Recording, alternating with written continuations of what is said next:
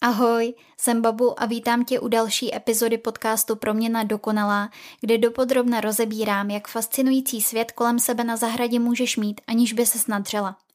Vítám tě u mě, pojď dál. Aspoň takhle virtuálně tě zvu na couračku po nudloidní zahradě, kterou opatruju čtvrtým rokem. Odskočila jsem si ti o ní povyprávět mezi kopáním jezírka, tvorbou nových trvalkových záhonů a relax místa daleko od všeho. Tohle všechno teď můžeš sledovat na mým Instagramu babu.gardens, kde sdílím tvorbu zahrady, zajímavosti ze světa hmyzu a design. Tak jestli ještě nejseš mým sledujícím, přidej se, ať se můžeš inspirovat.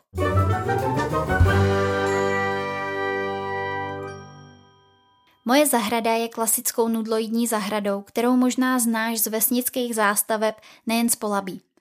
Je 15 metrů široká a 100 metrů dlouhá. Dům stojí hned na hraně pozemku u cesty, takže není vytelený někde uprostřed, jak se teď nový domy stavějí, ale pěkně uklizený. Jeho záda tvoří hranici mezi náma a sousedama a přední část hranici mezi náma a cestou. Úspornější řešení asi neexistuje, i když k tomu mám nějaký malý výhrady, ale k tomu se ještě dostanu. Zahrada je rozdělená plotem a takovou schátralou boudičkou na dvě samostatné zahrady. Tohle rozdělení chci do budoucna částečně zachovat, ale zároveň spojit. Tenkrát to ale mělo svůj důvod. Zahrada u domu, asi 40 metrů na dílku a 15 metrů na šířku, byla tou obytnou a zvířátkovou. Stál na ní dům, chlívky, boudička pro prasátko, kurník a u dveří lavička, kde se drbalo. Sousedi i prádlo. Zadní zahrada asi 60 metrů na dílku a 15 metrů na šířku byla polem. Pěstovalo se tu obilí a brambory, zkrátka všechno, co bylo potřeba, aby obyvatelé domu nepošli hlady. Abys měla představu, o který době se teď bavíme, tak jsme zhruba v roce 1900. To je rok, kdy byl ve Francii vyroben první automobil s volantem a objevili jsme krevní skupiny. Tak asi takovejhle pravěk. Většina sousedů si zachovala tohle rozdělení doteď. Přední části u domu žije a v zadní buď hospodaří nebo jen sekají trávu. A tak je zadní zahrada tou nejklidnější částí, kterou máme. Na jejím konci sousedíme s polem, takže za náma už nikdo nežije a tak tam chodíme na jaře skákat do kaluží, v létě tleskat, máme tam hovadí rodinku a v zimě na kondiční procházky. U zadního plotu je totiž nejnižší část našeho pozemku a prakticky všech domů okolo. Vedla tam kdysi i strouha, kterou se snažili v trubkách odvést někam dopryč, ale u nás se jim už asi nechtělo kopat, takže to tam zřejmě končí. Pamětníci tvrdí, že se u nás zbíhá potůčkoidní voda, ale nedělám si iluze, že do ní nesákne nějaký sajarajc z pole. Je to dost jasně vidět na stromech, který jsou v zadní části zahrady zasazený. Za náma nehospodaří nějaký ekozemědělec, jak bych si přála, ale na 23 hektarech klasický obilný agromagnát, u kterého se nedělám iluze, že by ho nějaká žížala strašila ve snech. Na to, že tam stojí voda od listopadu do půlky března, je to paradoxně nejsuší část zahrady, jak si stihly všimnout moje himalajské břízky, které byly letos jak sušenka. Dům jsme koupili v září v roce 2018. V tu dobu jsme bydleli ve Španělsku, kde z koupě domu sešlo a rozhodli jsme se vrátit. Španělé na východě země to mají s bydlením totiž trochu jinak, než byla naše představa budoucího hospodaření. Byty, i když byly pár metrů od pláže a vyšly asi jen na půlku toho, co tady ty naše vybydlený na okraji města, nebyly náš sen. Chtěli jsme domek. Jenže zasíťovaný domky s alespoň nějakým prostorem kolem, který nestojí jak Taj Mahal, jsou trochu sci-fi. Ve městech a vesnicích mají kolem sebe vybetonovaný metr prostoru a na okraji nebo úplně mimo civilizaci zase už nemají elektriku ani vodu. S naší prací na dálku by to byl trochu problém, i když ne neřešitelný. Představa olivového háje nebo pomerančové farmy se nám docela líbila. Ale to, co bylo cenově dostupný, bylo trochu mimo náš komfort, i když teda ten se nám za tu dobu žití ve Španělsku zásadně snížil – a to, co bylo fajn, na to jsme nedosáhli prostředkama. Další mínus byla naše averze na Španěly a absence zelený, která posouvala moji depresi na hranici únosnosti. A tak jsme se rozhodli užít si poslední rok v Žabkách a koupit dům na dálku v Česku a přestěhovat se zpátky. Oba dva jsme z hor, proto jsme přesně věděli, kam se chceme vrátit. Tam teda ne. Takže jsme vytyčili oblast, ve které chceme hledat budoucí bydlení a sepsali jsme pár požadavků. Mělo to být do 15 minut autem do nějakého většího města. Kolem hodiny do nějakého velkého města. Měla tam být dlouhá sezóna. Málo sněhu přes zimu, klid, v místě aspoň malý obchod. Měl to být dům k rekonstrukci s obvodovým zdivem a střechou, do který se nebude muset sahat. Měl mít studnu a zahradu nad tisíc metrů. Našli jsme jich v tu dobu docela dost, ale jen pár, na který mělo smysl se jet podívat. A protože jsme v tu dobu byli 2120 km daleko, vyslali jsme na místo posla, který se v tom všem vyzná. První dům Trága, druhý dům šel a tak jsme na něj dali nabídku. Až budeš jednou zas něco kupovat a budou po tobě chtít dát cenovou nabídku, přičemž nejvyšší vyhrává nový bydlení, dej na korunu přesně nějaký zběsilý číslo. Třeba 2 miliony 473 637. Budeš vypadat jako blázen, ale protože ostatní nejsou tak vtipný a zaokrouhlujou, máš velkou šanci, že budeš mít o 3637 vyšší nabídku než lidi bez fantazie. Neprovaříš gaťky a splníš podmínku. Nějaký takový číslo jsme dali a byli jsme první.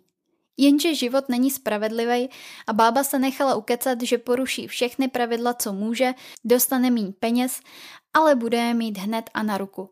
Mimochodem, to nebyla ani ta druhá nabídka, ale až ta třetí. Trochu jsme se vstekali, manžel je na pravidla obzvlášť háklivej, ale tušila jsem, že je to jen další prostor najít něco lepšího.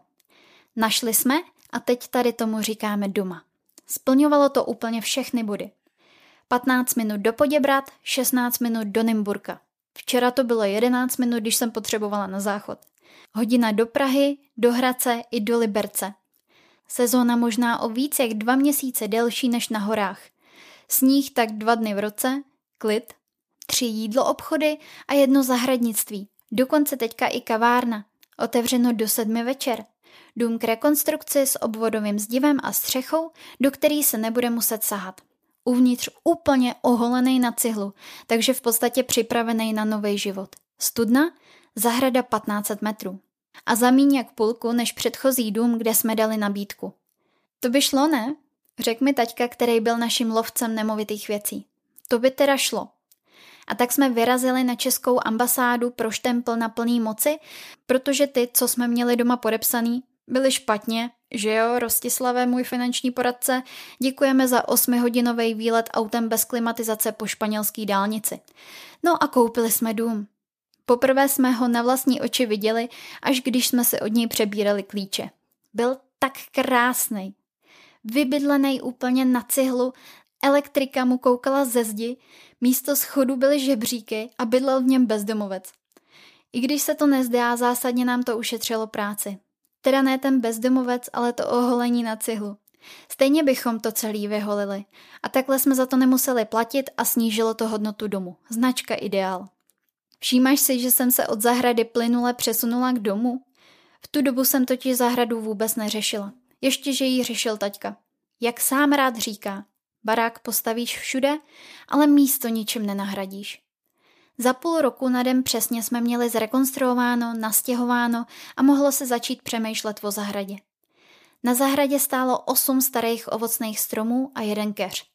Sousedka tvrdí, že co si pamatuje, a to si pamatuje hodně, tak nikdy neplodili.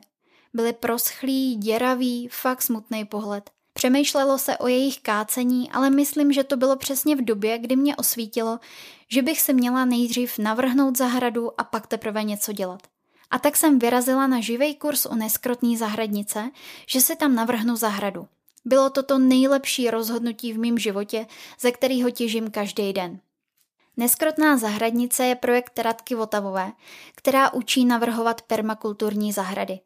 Její návrhy se mi líbily, její přístup taky, a tak jsem vyrazila navrhnout si zahradu snů. Podstatně mi změnila pohled na zahradu a možná, co možná, určitě i na svět. Byla jsem takovej ten typický cílový feťák. V tu dobu jsem pracovala na volný noze jako copywriter, UXák a webař a pomáhala lidem zásadně zvýšit obraty. A bylo mi úplně jedno, v čem podnikají. Všechno se kolem mě muselo točit v ohromných obrátkách. Jakmile se něco přibrzdilo, už mi tekly nervy a tíkalo oko. Šlapala jsem na výkon. Každý měsíc to příjemně cinklo a co víc si přát. A pak přišla nějaká zahradnice, že mám bloumat či co, že si mám zahradu navnímat, že mi prozradí co a kam. Navnímat? To je slovo? A jak jako prozradí, to já si řeknu, co kde chci. Uplynula asi hodina kurzu a všechno bylo jinak. Celý můj dosavadní plán bylo jedno velký fufínko. Zmačkat a znova. Odložila jsem ego a začala pracovat. Vytvořila jsem si koncept, návrh zahrady a odjela domů. Ale místo návštěvy zahradnictví a realizace jsem se pustila do pozorování, dost jsem zpomalila a začala vnímat zahradu úplně jinak. Od začátku a v souvislostech. Za ty tři roky se toho událo tolik, co snad za celý život ne. Úplně jsem se díky zahradě přetransformovala. Změnila jsem přístup k životu, opustila svý klienty, zavřela svý projekty, začala makat na sobě, objevovat svoje vášně a životní poslání. Vytvořila jsem si svou vizi, která je mi majákem a začala se učit. Hodně učit. Hodně učit. Mám pro tebe jednu myšlenku, kterou možná právě teď potřebuješ slyšet. To, na co máš talent, nemusí být nutně tvojí vášní.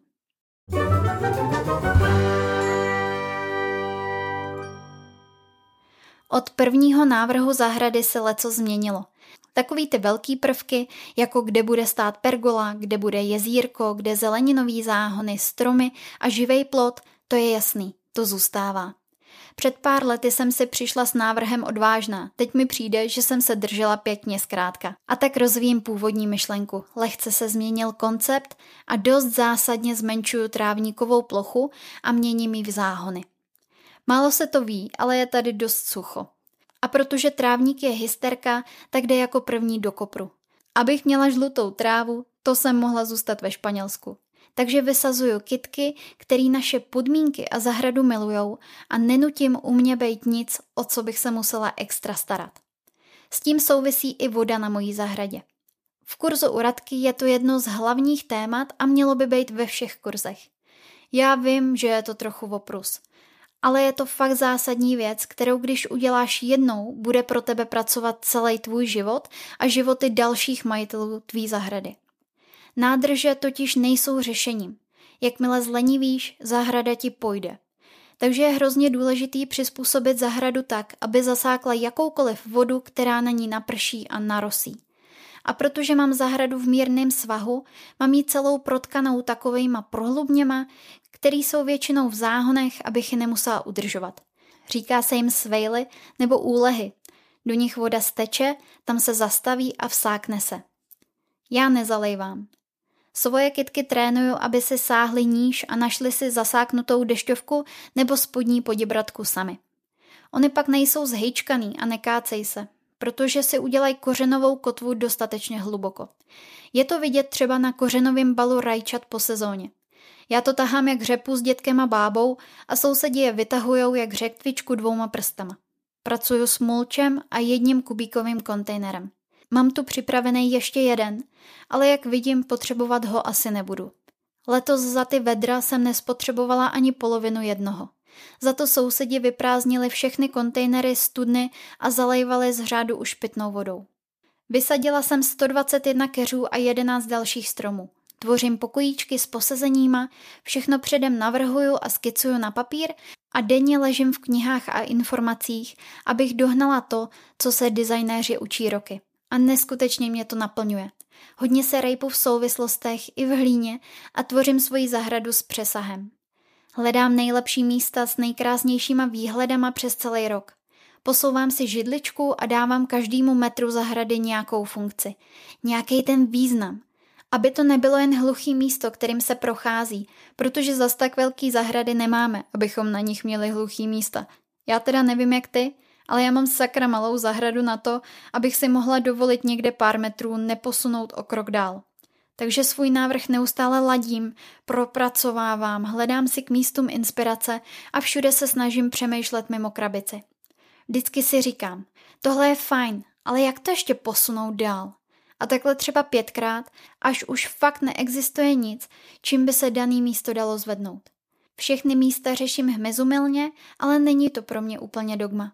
Když mi to udělá radost, dám si do záhonu rostlinu, která není úplně čmelák friendly, něco pro mě ale znamená, nebo je tak krásná, že vím, že ji fakt nutně potřebuju. Protože o spokojený život tu jde především, ale nemělo by to být na úkor někoho jiného. Ve výsledku stejně zjistíš, že hmyzumilné rostliny jsou krásnější, odolnější a zdravější, takže těch úplně zbytečných budeš mít na zahradě poskromnu. Nesnažím se udělat všechno hned a ani mě nenapadlo pozvat si realizační firmu. Vidím, jak se se zahradou vyvíjím i já a o to všechno bych přišla. A při představě, že už to mám všechno hotový... Už jsem říkala, že chci koupit i to pole za naší zahradou. Kdybych se do toho fakt pustila a měla peněz na rozdávání, zvládla bych celou zahradu udělat za jednu sezónu. O tom opravdu nemám pochyb. Ale neměla bych jezírko, který jsem začala potřebovat loni. Snídaňový posezení, který jsem začala potřebovat letos. Stinný poležení, který začalo chybět až v letošním suchu a vedru. Musela bych ničit to, co už někdo udělal, nebo se přizpůsobovat a to by mě nebavilo. Takže jsem vděčná za to, že můžu růst spolu se zahradou a dělat všechno postupně. Jasně, ne každý na tohle je a není to špatně. Občas mě to přemůže a přemýšlím o domku u lesa s potůčkem, obrovskou zahradou, s loukama a pastvinama, s předzahrádkou za plaňkovým plotem, protože mi daňci vožírají rajčata. Ale myslím, že tady mám být. Že kdybych byla na svým vysněným pozemku, ničemu nepomůžu. Naopak tady můžu tvořit něco, co tu chybí a inspirovat daleký okolí. Co bych na našem bydlení změnila? Přední část domu jako hranice pozemku není úplně příjemná. Byla by prima nějaká předzahrádka a domeček zavřený uvnitř pozemku. Okno máme z bezpečnostního skla, ale rozumíme si. Jde spíš o ten pocit, než o cokoliv jiného. Obzvlášť, když tam máš ložnici. Trávníková plocha pod oknem už je města, ne naše. Ale chci si domluvit výsadbu před okny, aby bylo okno pomyslně chráněný. Víc nevýhodně asi nenapadá, všechno na zahradě, co mi nevyhovuje, se dá nějakým způsobem vyřešit. Pozemek má naopak jednu obrovskou výhodu. Můžeš jít daleko a pořád si na svým. Vezmeš si lehátko a sedneš si s knížkou tam, kam sousedi nikdy nechodějí. Z ulice na tebe nikdo nevidí, nic neslyšíš. Když celou zahradu dobře navrhneš a osadíš, můžeš být v krásným a úplně sama. Kolektivní zahradničení mě taky úplně nenaplňuje, takže je skvělý, že můžu takhle dlouhý pozemek členit tak, že když se sousedí rozhodnou hrabat v záhonech, který máme všichni zhruba ve stejných místech, tak se uklidím někam jinam. Plynule se přesouvám po zahradě podle toho, co se mi zrovna chce a co mě bude bavit. Ode mě je to dneska všechno. Na Instagramu babu.gardens jsem ti připravila v příspěvku s dnešní epizodou nějaký obrázky, jak to tady vypadalo, jak to mám v plánu a jak to tady vypadá teď. Tak se mrknout a jestli tě k mojí zahradě ještě něco zajímá, tak mi napiš do komentáře, ráda ti tam odpovím. Uslyšíme se brzy.